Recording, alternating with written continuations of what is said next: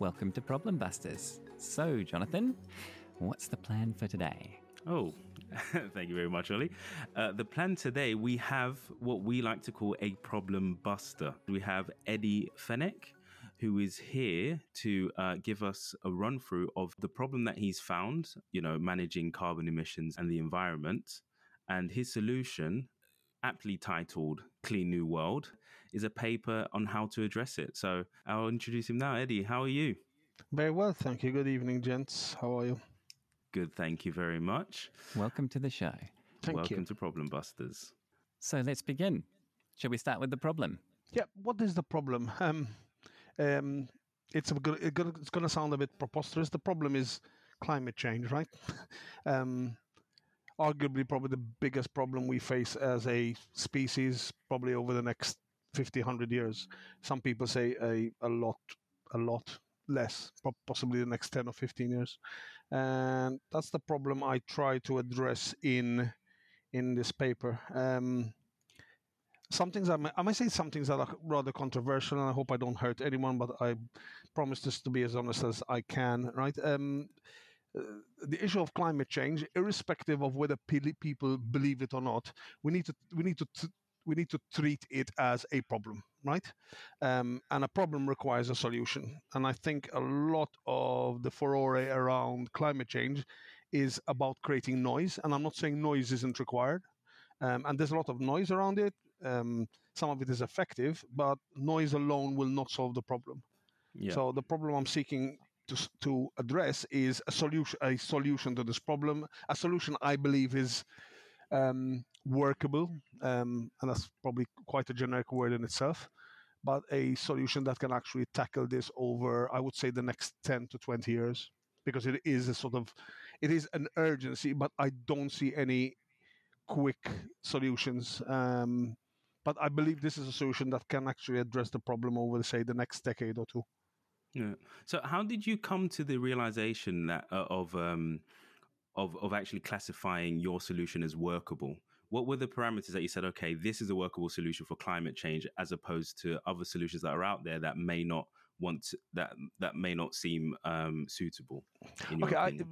I, I think I think I'll start that by addressing what I call the the never-ending blame game. Right, um, when it comes to climate change, um, it always tends to be a circular blaming game. Right, you have citizens who blame the governments for doing nothing or doing too little. You have governments saying, "Oh, it's not a problem. It's the problem is business. Business is global. We can't really do anything about what big companies do outside their own ju- jurisdictions." Then we have businesses saying, "Oh, we're only producing stuff because consumers want to buy it. What should we do?" And then you have NGOs who basic, basically blame everyone else. Um, and what I wanted to devise was a solution that I call a partnership solution. Right? It's not somebody's going to take the, the the hit. It's how do we create something that governments, citizens, uh, businesses can work together, and that sounds a bit cliches, but you'll probably come clear as I talk more. How can we have a solution that involves the three of them, right? The, the, the, the three facets of this problem. Consumers who are consuming products, and by consuming products and services, are directly contributing towards um, carbon emissions. Um, producers who produce the products or services, and governments who are expected to, within within frameworks, um, deal with the issue um, and that's that's that's kind of the pro- how I wanted to work around the problem rather than okay who which of the three are we going to blame most so somebody has to do anything could there be a solution that involves the three of them Mhm.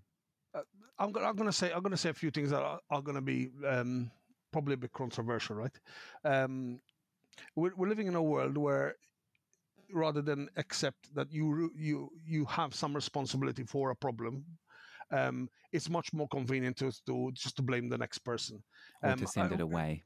yeah, I- I- recently I saw I saw a statistic that said the world's top ten global corporations are responsible for fifty percent of the, of the emissions. Now that may that's a statistic, right? But it doesn't really mean anything.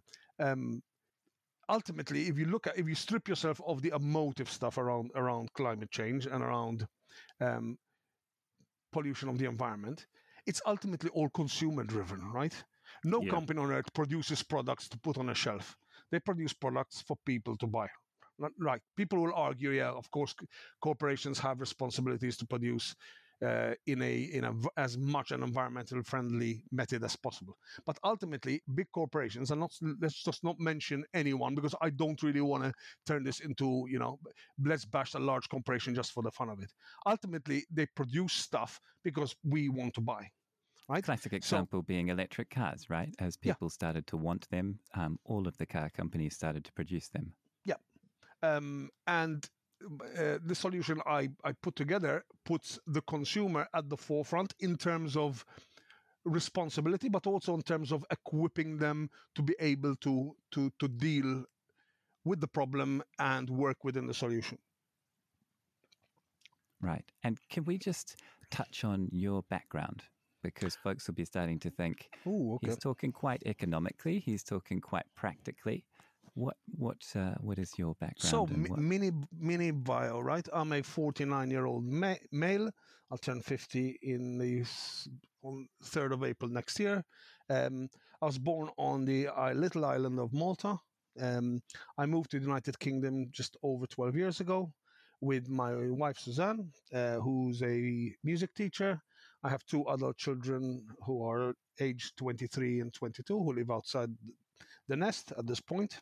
Um, my education background is um, I studied accounting and finance, and I spent a big part of my life um, being what the Americans would mm, quite adequately term a bean counter, right? A boring old um, accountant.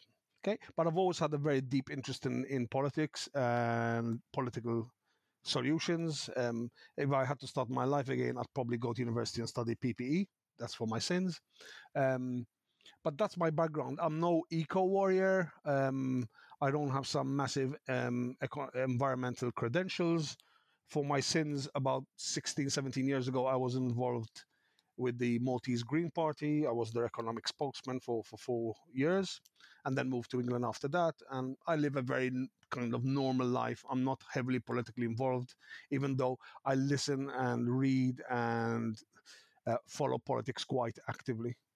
Um, that's my background. So um, I don't come with with mega qualifications around the subject, but I think I come with um, probably a, a, novel, fresh approach to it.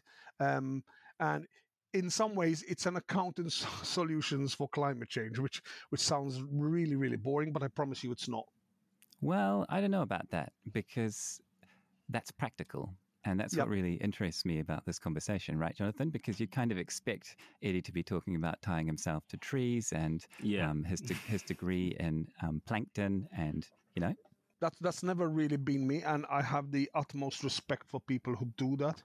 Um, in in uh, in in biblical terms, and I'm not a religious person, but I'm going to pick on a biblical analogy, right? Um, in in order to create Christianity, you needed three main actors. You needed John the Baptist screaming in the desert. You eventually needed the Messiah, but the most important person was the person who came after, which was Saint Paul, who actually built the religion using practicalities and using political political systems. And I think we're still kind of at the first and second person stage of that um, and I think what we do need is someone who actually now, now says, okay, we've we have the awareness because we, at least in the West we have a lot of environmental awareness. I mean, I know for my kids um, who kind of grew up in this in this aware attitude, their consciousness is pretty high around the issue. But somebody's got to somebody. I mean, people have to. Um, come forward with solutions that are implementable, practical, and most important, saleable at the individual level. Yeah, I agree. I I think um, when you say that we're we're more uh, aware about the environment, um, like now, I I believe so because I'm a, I was around where when I was really young, we didn't have things like a recyclable wheelie bin. I know it sounds really small, but it's just those type of things that kind of r- sort of raise awareness where you think, oh, okay, so previously before this there wasn't really much splitting or recycling of anything. It was all just ended up in in landfill if that makes sense. So um so yeah i think i think we are quite aware and and using that awareness um in this way is, is just fantastic. Yeah. Do you think we've kept them waiting long enough eddie? Do you yeah. think we should talk about the the idea? let's let's, let's deal with the problem here sure.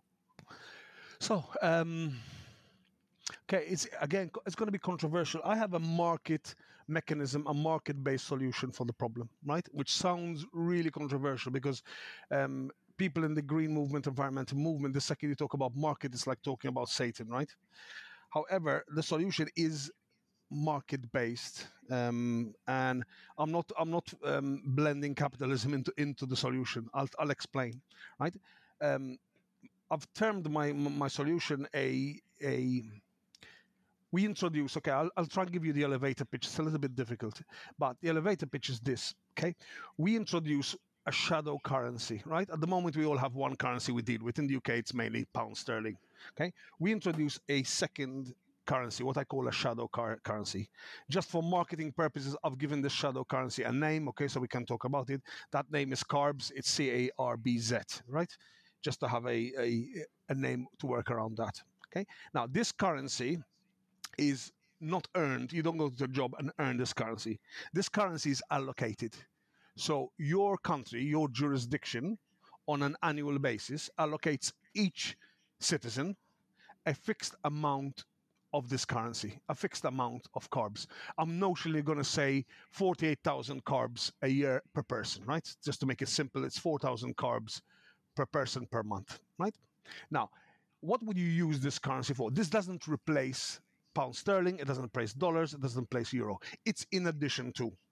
However, you will need to expend this currency, so you will spend this currency every time, and I literally mean every time, you consume any product or any service. Okay? So anytime you consume a product or service, you're now going to have to pay in two currencies. You're going to have to pay in the currency you normally operate in. That will be pound sterling, right? So this is the money you you earn through your your, your job or through your profession, and you're also going to have to expend the carbs, the currency your government gives you on an annual basis. Okay, so let's talk practical level, right? How would how would this this work? Let me. I'm going to try and illustrate how this this would work. Um, let's say let's make it really simple. The first example would be me, Edward. I go and fill up my car, okay, and I I put into it uh, 30, 40 pounds of fuel. But when I go to the cash to pay for this fuel, the person on the other side of the cash is going to ask me to pay in two ways. Okay, I'm going to have my credit, my card, which contains my uh, the money I have or have entitled to in pound sterling. And I'm also going to have a smart card, which is given to me by my government, which has the 48,000 carbs loaded onto it. So that when I pay for the fuel to fill up my car, I'm going to pay two amounts. I'm going to pay the amount in pounds and I'm going to pay an amount of carbs. So I start reducing the, the amount of carbs I have available. So I start the year with 48,000. Okay. And when I fill up my car, they're going to say charge me 130 carbs. So I pay for my fuel. I walk out of the, the store, get into my car, and drive away. Okay, just to create a simple, simple example that probably everybody listening to this can can follow. But this won't only apply for filling up my car; it will apply literally for all forms of consumption I do. So um, it could apply to filling up my car. It could apply for me booking airline tickets. It could apply for me booking holiday accommodation. It will apply for me um, heating my home. It will apply to me buying food. It will apply buying drink. It will apply literally at the end of the. Um, of course, this will take quite a while to implement, but it will even apply when I go and get a haircut. Right? Every consumption of product or service needs to needs to have a price in carbs, and carbs will be basically the the quantity of carbon, the production, the consum, sorry, the production of the product or services generated that I am then choosing to consume. Okay, I don't know whether that sort of it's a sort of long-winded elevator pitch, but I hope I hope that that clarifies what the the, the solution, in outline at least, is. Um, now I can talk I talk a lot around this, but uh, the things I really want to focus on is this. I'm I'm the solution is not is not saying, look, um, we're all going to have to reduce our consumption like down to like 1950s level, because I think when you tell people that, and I think the environmental movement is a little bit guilty over here. Um, and I have a lot of criticism, although a lot of respect for them, because I know how hard it is. To, many people give up their life, give up their quality of life to be able to to to to do this. But telling people that we're going to have to reduce our li- our lifestyles down to 1950s, or telling people that the you know we've got 11 years left, okay, I think is going to be counterproductive. I think is counterproductive, and I'm going to be really practical here. Um, if we tell people that there's 11 years left, everybody's going to go out and be more irresponsible. Because frankly, if you have 11 years left, you're just going to party, right, for the next 11 years. Hmm. I That's can't quite see anybody... disempowering, isn't it? Yes. Hmm.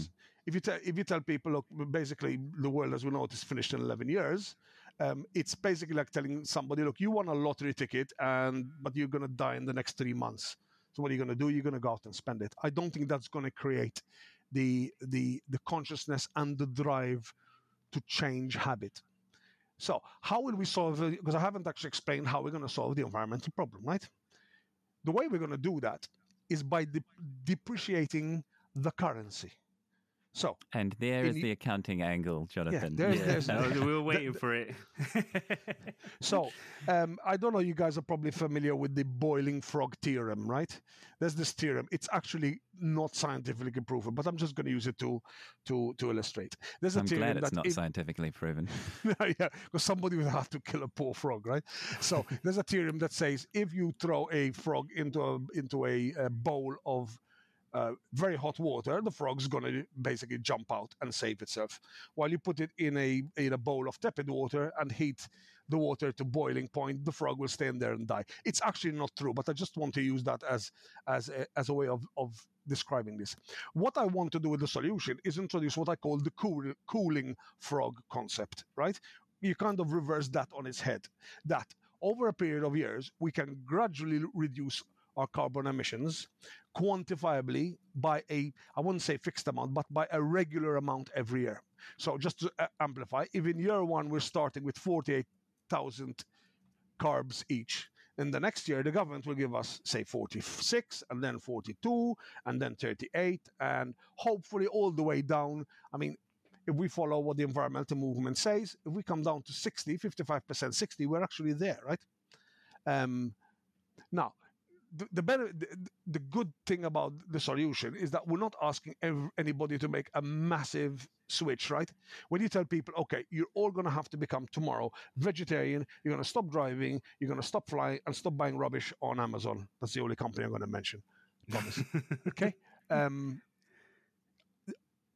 it's completely unrealistic to think that you know a mass of the Western population, let alone the problems we have in the less part developed world, right, where where the problems are enormous to even suggest something like this.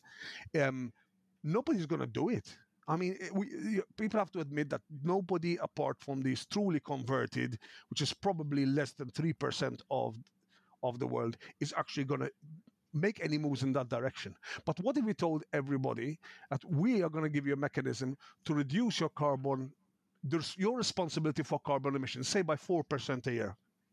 Okay, and we're going to do this by equipping you with this currency and reducing the amount of that currency we give you every year, say by 4%. Now, um, people may say, oh my God, that's a kind of 4%, I can probably deal with it. But the good news over here is that once you introduce this mechanism, the business community, right? So the second leg in this tripod, all of a sudden have a really compelling reason and a compelling um, motivation to reduce the amount of carbon that they're produ- using in their production processes. Ah, Why? So you go and buy tomatoes and you see yeah. a label that says lower carbon yep. and you think, oh, that's good. Yeah. That's quite interesting. Is it's quite interesting as well because I'm imagining as you start to reduce the amount of carbs available, people will start to move towards businesses that that one generate less, but also as a byproduct of that, you will start exposing businesses that actually have very heavy carbon footprints as well. I, so, I would say I would say that they will go ex- they, they will become the dinosaurs. They will be the ones going mm. extinct, right? Yeah. Um, you think Oliver mentioned the, the, the, tomato. That's interesting. Food will actually have three labels now. Okay, it's going to have a price in pounds. It's going to have a calorific content, and it also have a carbs content. Okay, so every hmm. product mm. on earth will have two prices. Will have the price in in pounds or dollars or whatever currency that that consumers is spending the money in, and it will have a price in carbs. So I can already when, see the marketing campaign. Um, there's the the price you pay and what it costs. Yeah, exactly, precisely. Um, and once once you start so this is the, the idea of the cooling frog. Once you start reducing people's allocation of this currency so this currency is an extinguishable currency right? In an ideal world this currency will come down to zero because nothing we produce will, nothing we consume will event, will produce any carbon emissions, right? Sort of that's the the beautiful end state. But we don't even have to worry about that because nobody's actually asking for that. Not even the most ardent of, not even Greta Thunberg is asking for that. Okay, if I can if I can use her in this podcast, what we have to do is reduce them enough to keep to keep the emissions down to below three percent, and and you guys probably know, know all about that. Um, but once you reduce the currency, then there's less of this currency going around which means that the people producing the goods or the services have a, a, big reason. It's not just corporate social responsibility bullshit, if you understand what I'm talking about, right? They have a commercial imperative to reduce the amount of carbon in whatever they produce, be that cars or mobile phones or stationery products. You guys know how what a big fan of those I am. Um, or anything else you buy, they're really going to have to get off their proverbial ass and do something about it.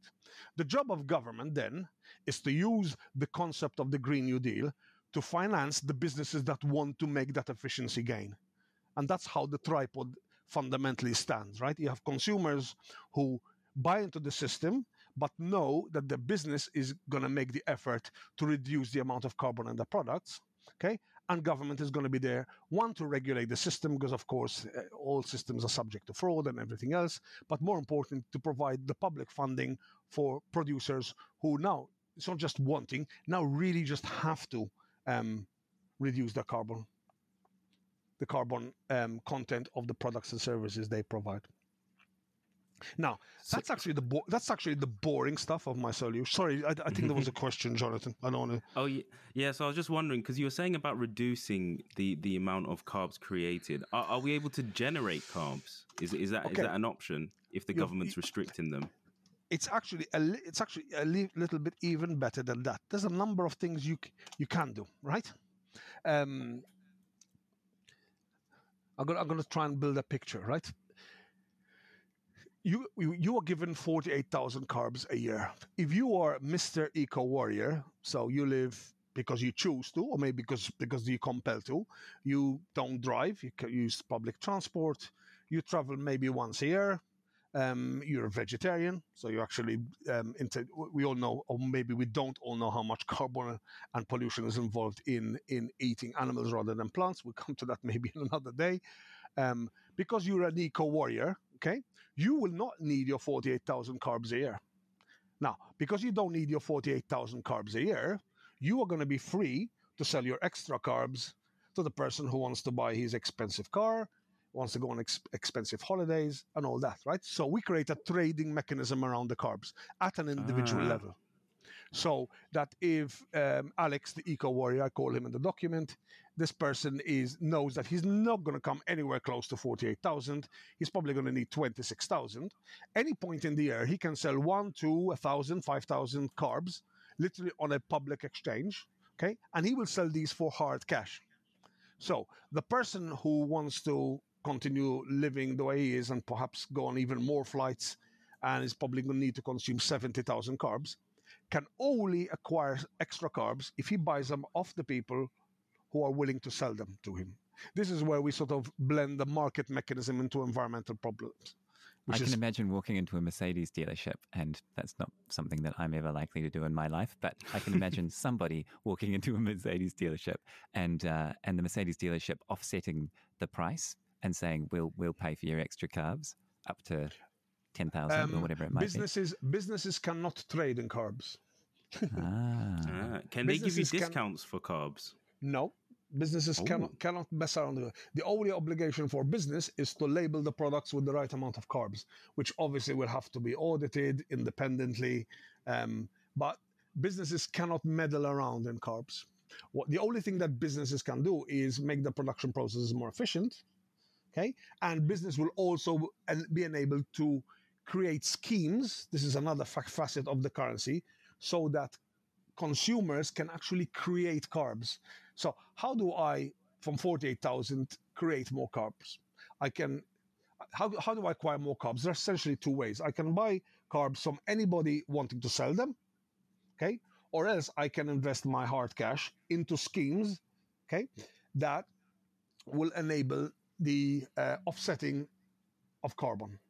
So ah, this is a good idea. So that that means that investing in renewables, say through your pension, becomes yeah. an avenue. Cash and carbs.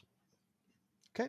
So if let's make this really simple, right? Um, so if there's a company that's saying, "Oh, we're, we're we are planting trees across I don't know, the, the, the Scottish Highlands, right?" And this is I'm being simplistic here, but on purpose so people can can understand where I'm coming from. Um, and this this company will plant trees, and it is science. Obviously, there has to be some science around this. That planting trees is gonna is gonna result in more carbon capture because of because of the nature of of that process. And if you invest your money, you put money into this scheme, okay, for your money, you'll also be able to increase your amount of carbs if you if you so want. Okay, so there are many things that's going to happen around the carbs. You can sell them, you can buy them, um, you can create them by investing in in environmental schemes. What you can't do is just consume as much as you want. What we're taking away is so let's the richest guy on earth can on day one only consume as much as me right? So the system is perfectly progressive. It's perfectly equitable right? What do you mean so, by that? I don't, I don't quite understand. So let's, let's so, just say i've got 5 billion in the bank. Yeah you can you're still going to get 48000 carbs at the beginning of the year and that's all you can consume you want to consume more you're going to have to find the little joe who wants to sell them to you i see now, you don't have to go knocking on somebody's door, okay? We create an open public exchange where carbs get traded. Okay, you're not going to have to knock on your neighbor's door and say, "Can you sell me some carbs?" We basically create a, a, a public exchange where at any point in time I can log into my account and see whether there are any carbs available for me to buy. Completely market driven, right? Completely what happens when the marketplace runs dry, or do you not see that being a possibility? Um, good question. Um, the di- the difficulty on this, or rather the challenge, rather the difficulty, is that we can we won't be able to continue just consuming blindly, right? You're gonna have to sort of keep tabs on your carbs, like you keep like you expect people to keep tabs on how much pounds they have in their bank account. They're also gonna have to keep account. They're gonna have to keep. They're gonna be uh, need to be aware of the amount of carbs they still have available to consume for the rest of, say, the financial year. Okay. Um, sorry, your, your question was when we run out of carbs. Hmm. Yeah. So just just imagine that that you know um, Mr. Smith, who who has five billion in the bank, um, decides that that he wants to buy a billion carbs. Oh, and, I, and I, there is only a million I, the I see. I see, I see what you mean. There, there has to be okay. There has to be some control. The system has to provide has to avoid pure speculation right so there has to be a top level uh, i can't just get because i'm rich grab money and buy myself half a million carbs right there has to be a ceiling on how many you can buy there has to be some ceiling you need you will buy them to consume them not buy them to sell them off at a profit yeah uh, so how do governments decide how many carbs to allocate to their populace because if you think about um, if I have, if my population is made up of, this is probably very imaginative, um, 50% billionaires, then how am I, how am I supposed to um, decide how much do you guys consume in a year and what is appropriate for, for my population? Okay, so uh, this introduces a much wider problem, which is how do you how, how do you regulate this? How do you how do you manage it at a global level, right? So oh, yeah. Um, and these are these are serious problems. I mean, I don't have all the solutions in my paper. If I had, I'd probably be I wouldn't be on a, on a podcast. I'd probably be working in the United Nations or something like that. But it this has to stem from some glo- at a global level. The amount of carbs has to be allocated first among perhaps regions, and then perhaps amongst countries, and then um, the countries allocate them individually. So it's a simple division by. So if Britain gets the right to, I don't know, 65 billion carbs, it's a simple division by 66 million people. Okay, everybody in the United Kingdom will get the same amount. That's what I mean by equitable.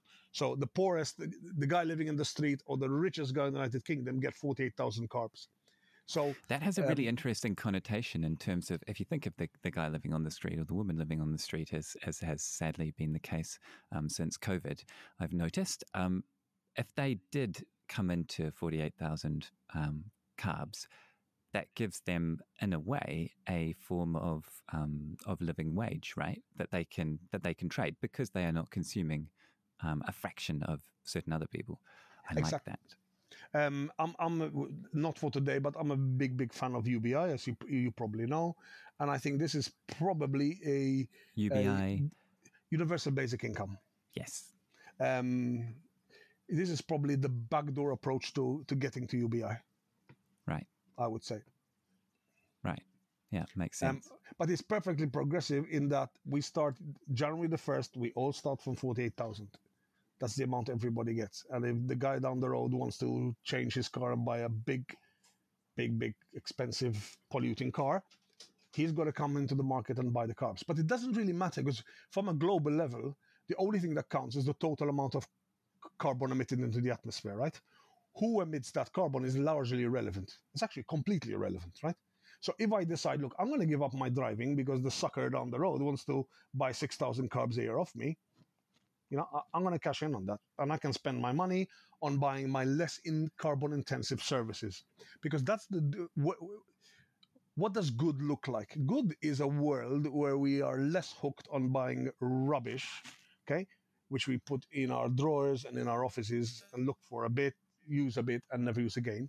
We switch away from what I call carbon intensive products to less intensive services, right? That's the world I think we should be aiming to live in. Not that we sit in our cave and not go out because the world's coming to an end in 11 years, right?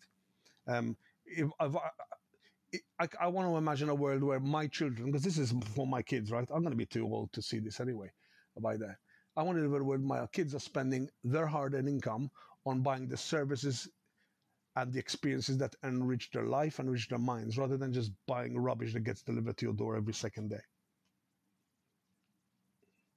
Yeah. Yeah.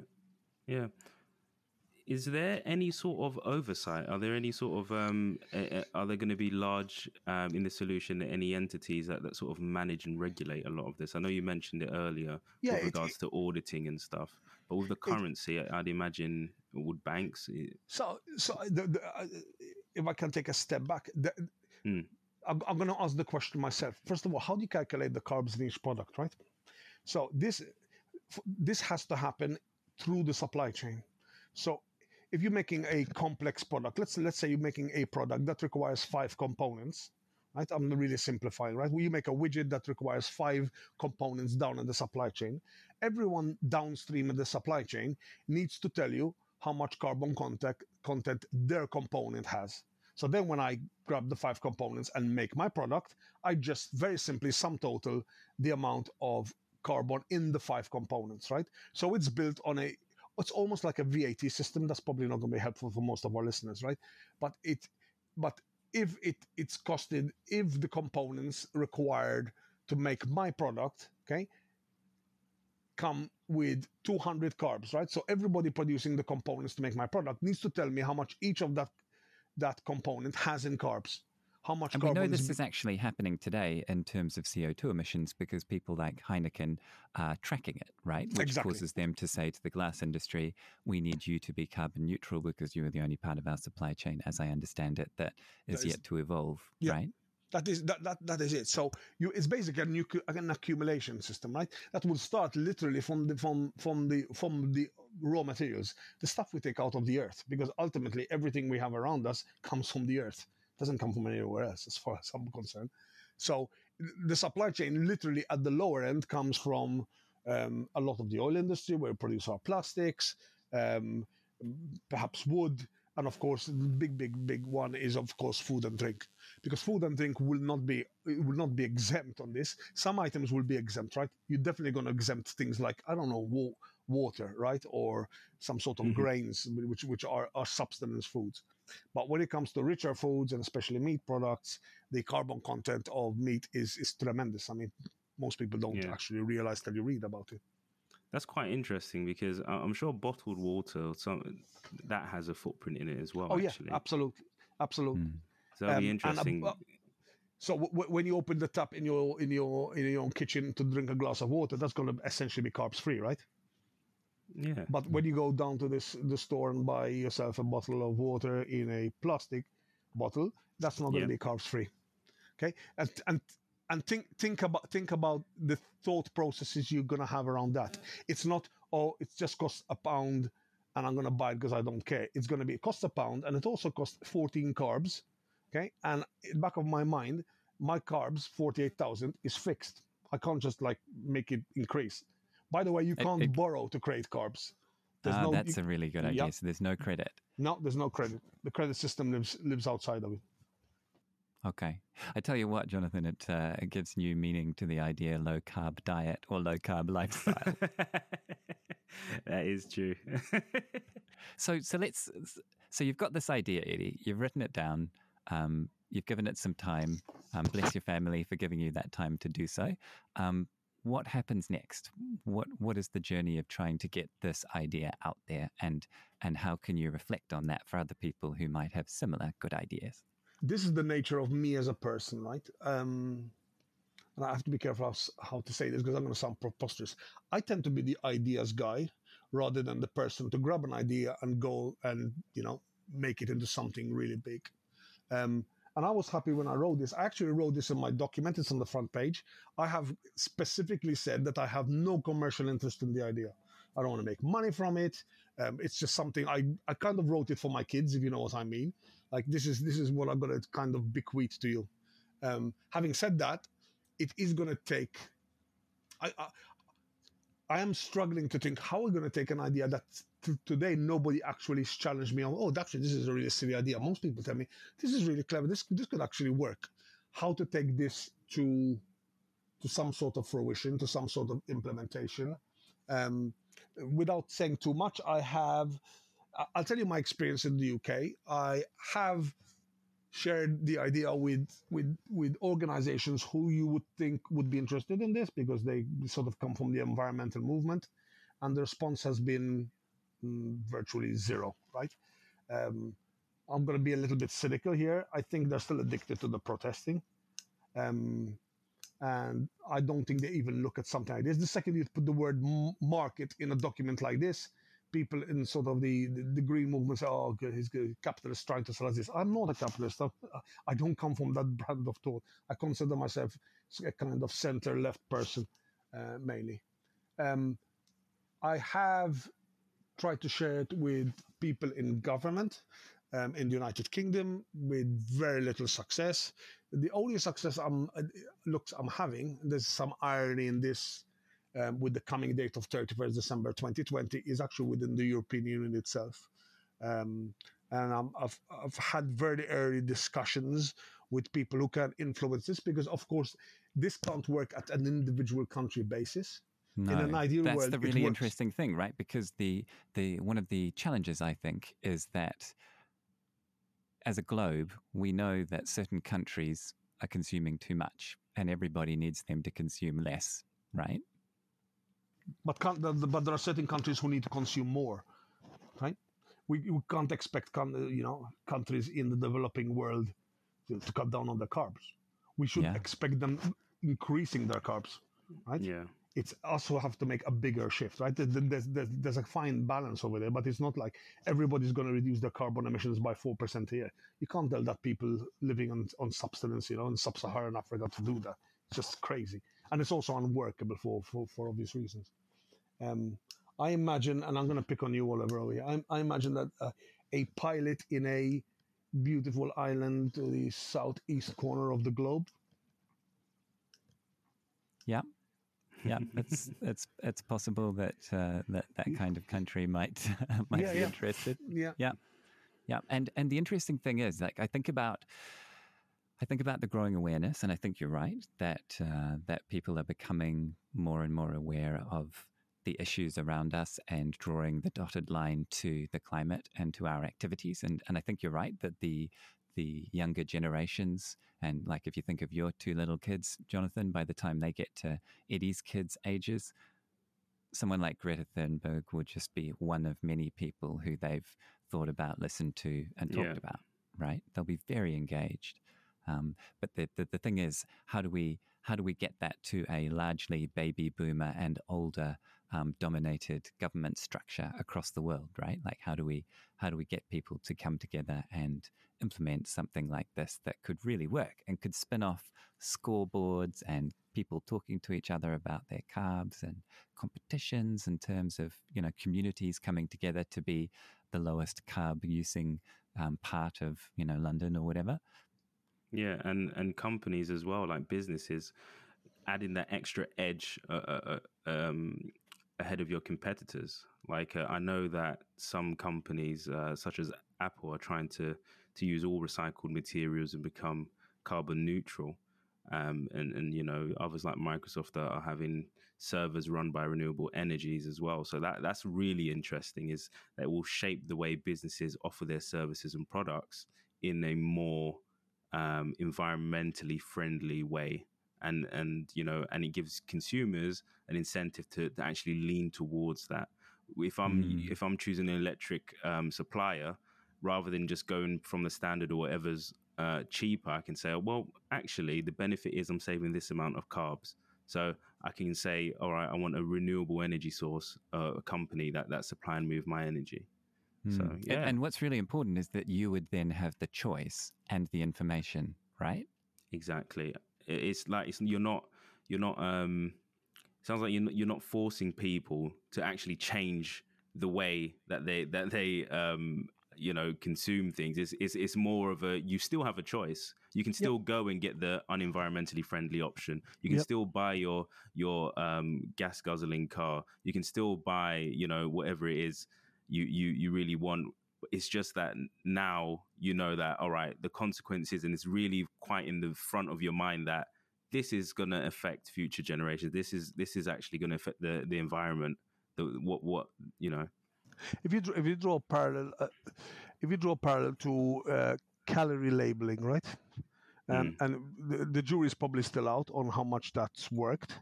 Um, in in a way, labeling the carbs content on products and services is going to bring around at least some awareness, right? Um, when you go yeah. and buy, a, you know, a really fatty, um, sugary packet of biscuits, the red label, there's a little bit of guilt over there, but um, you can basically just buy it and consume it, right? The difference with this is when you see that label there, you're actually going to spend some currency, not pounds, carbs, um, to have to buy that, right? And yeah. you know that you have a limited amount of carbs you can use. So you have an option. You can walk away from the product and say, I'm going to buy so many biscuits anymore. I was going to see more movies with my girlfriend because we really enjoy doing that. I don't get so much pleasure from eating biscuits all the time. Okay and I on the presumption that that that's going to consume less less carbs, um, or else I'm going to have to buy better biscuits or less biscuits. But I think once you put once you put the value of carbs on a product or service, the consciousness is the first thing, right? that yeah. why should I choose this before that? Because we never really make that decision, right? We make most of our consumption decisions on the spur of the moment, if you think about it. At least I do. I'll take the I'll take the bullet for that, right? We buy a lot of impulse, right? We live in a world where you click a mouse and get something delivered to your door the next 14 hours. Or if you're um, hungry, you can get it in the next 20 minutes, right? Via pizza. Yeah, yeah exactly. I, I exactly. agree because if you if you front load, so back to your calorie anal- analogy, if you had to do the gym work to work off those calories before you brought the product, yeah, I, I don't think everybody would be going out buying biscuits and burgers, right? Yeah, yeah. So Cal- calories is a bad way of labeling it. Um, it. It would be probably better to say twenty-seven point six minutes on a treadmill kind of you know I, I, I think i probably have from a marketing communication perspective that would be, that would be that would probably be more effective um, and if we talked about implementation, right? So how do you go from how would you how would you even start doing this, right? And I did a lot of thinking around this because I want I want the practicable to live with the theoretical, and I thought you do it in five big stages, right? Uh, so I thought the first stage you do is what I call tra- transport and traveling. So this would apply in phase one every time you filled up your car or you bought plane tickets, right? Yeah. which is actually quite a large part of carbon emissions of the individual consumer. It's, it's a big amount of your carbon footprint, um, and that's why would you do that first? to be fair, because it's actually really easy to monitor. You can't buy fuel, you can't book airline tickets without somebody else knowing, right? It's really easy to control. Um, the second stage is probably the second. It's probably it's maybe the first uh, most responsible for carbon footprint is domestic energy. So um, the energy bills you receive at home, right, for mm. electricity and gas, and yeah. how you'd expend carbs on that, because those two are those two are quite controllable, right? Because you're either buying fuel from a fuel station or buying tickets from an airline or buying your energy from a handful of energy companies in the UK. The and that's an interesting one, is, one because we're hmm? looking at double glazed windows at the moment, right? And and I know there's a cost, but I also know there's a cost, and and I think about that. But maybe that's because of the way I was raised. Do you know what I mean? I, I'd, I'd yeah. love other people to see that and to see why single glazing um, is costing more in carbs and energy and in heating than double glazing. So yeah. I can see I can see home energy use being a big one. The the third one would be food and drink. Okay, the one that nobody thinks is going to be affected, but it has to be affected. Um, food food is a big big contribution of that. It's probably the third. Okay, then I have the fourth category, which is is really large. It's called all other products, right? So everything else you can think that you buy, right? Things, stuff, and finally, it's all other services. So literally, the end state is that even a haircut will involve a carbs decision. Okay, and it's probably gonna it's probably gonna be really really minor, right? But when the when the person giving you the, the hair hair dryer haircut goes to buy his hair dryers, he's not just gonna take into account the cost and the quality of the hair dryer, but also the amount of energy it consumes. So that when people go into his store or into his parlor to get a haircut, he can say, actually, um, it's twelve pound a haircut, but I'm actually much cheaper in carb terms than the guys down the road. Can I ask a question? There's uh, something that uh, that a friend asked me when I was talking about this this episode. Um, they said they'd heard that the idea of individual carbon footprint measurement um, had been originally supported by big oil um, because it may lead to a focus of blame on the individual rather than a coming together and collective action to improve the way that we live. Um, is this system a way around um, the idea of saying, it's my fault, I've wrecked the world, there's no tuna, I might as well just keep eating tuna? Do you know what I mean? Uh, yeah, I think I think it's a responsibility. With responsibility comes power, right? Once once the power is down to consumer level, we've taken away the power from the big corporates, right? the oil majors and and the ones uh, it's easy to say oh the oil majors are responsible for low carbon emissions but they're not really the only reason they're taking oil out of the ground is to satisfy our our demand. Now they do a lot of other horrible things, right? Like do damage to indigenous populations in these areas. That's all like terrible stuff, right? But taking that apart, the only reason they take oil from the ground is to sell it to us or to mm. sell it to companies making stuff, right? So it's really easy for for, for individuals and people in the environmental movement turn around and say, oh, let's just go and hate the oil majors because, like, that's the easy thing to do. But the only reason these guys are producing, taking this thing off the ground, is for us, right? Hmm. If we want to consume less of it because we're more aware, of the real uh, environmental cost of doing this, they're going to have to adapt, right?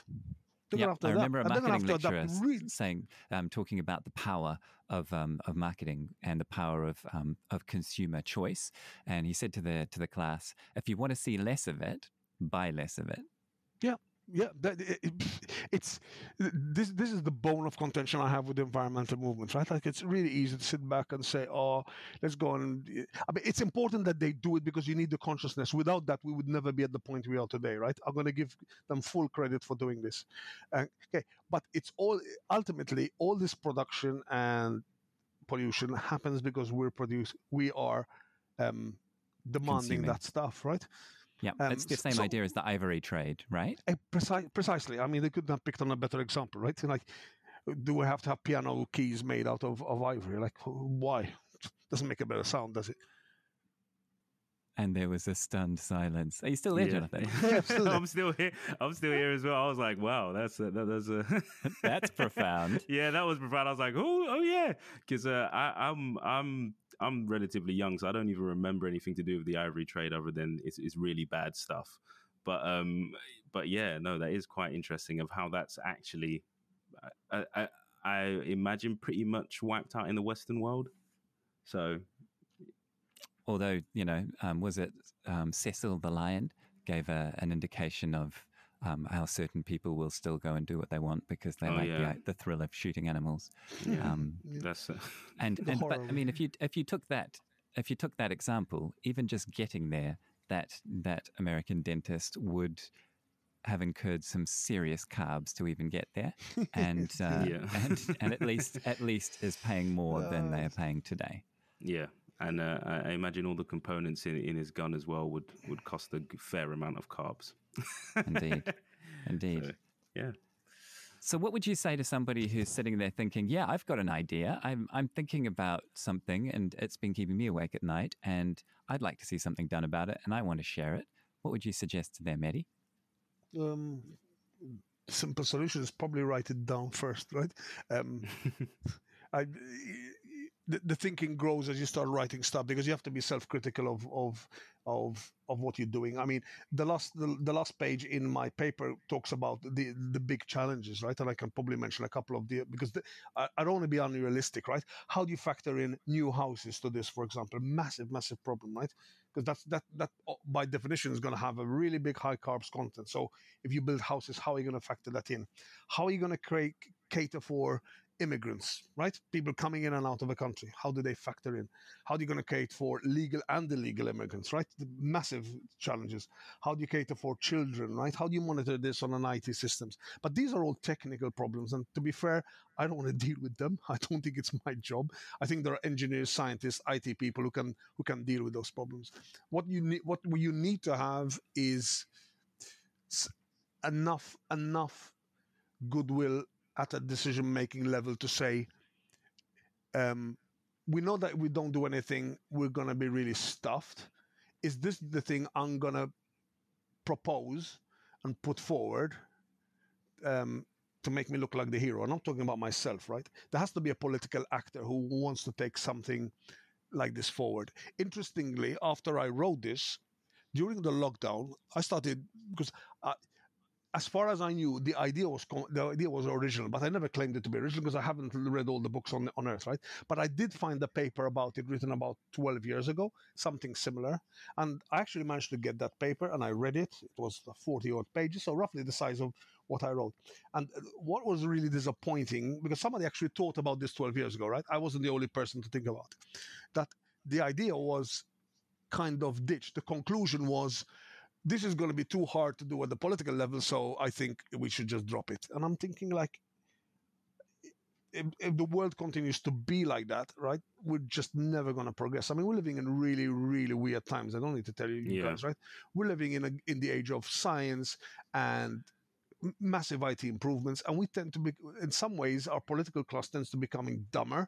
The more, the more technological solutions, the more IT, the more artificial intelligence we're applying, it seems to dumb down the people who are supposed to lead us and have the power to lead us, right? Um, and I'm I'm hoping that there's going to be enough people, or maybe one person, because these things tend to happen with one person who kind of takes initiative to say, look. Um, we need to do something about this. We can't tell people to like stop driving your car, stop eating meat from tomorrow because we're all going to die in 11 years. But I do have something that we could probably work with together. And of course, at the end of it, it's not going to look like the way I'm presenting it today. It's going to look very different, but that's expected, right?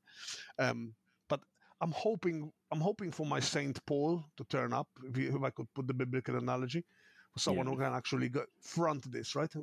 And I'm still on that journey. There's still, there are still means I'm going through, but um, sadly COVID hit in March, and and the, the, the, political connections I was trying to put together to present this and say, why don't you guys have a second to us, a good think about this to possibly turn it into policy?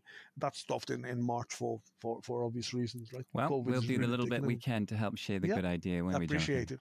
Yeah, we will. I mean, we'll host it on our on our website, so the links will be below uh, in our description uh, and and the show summary notes.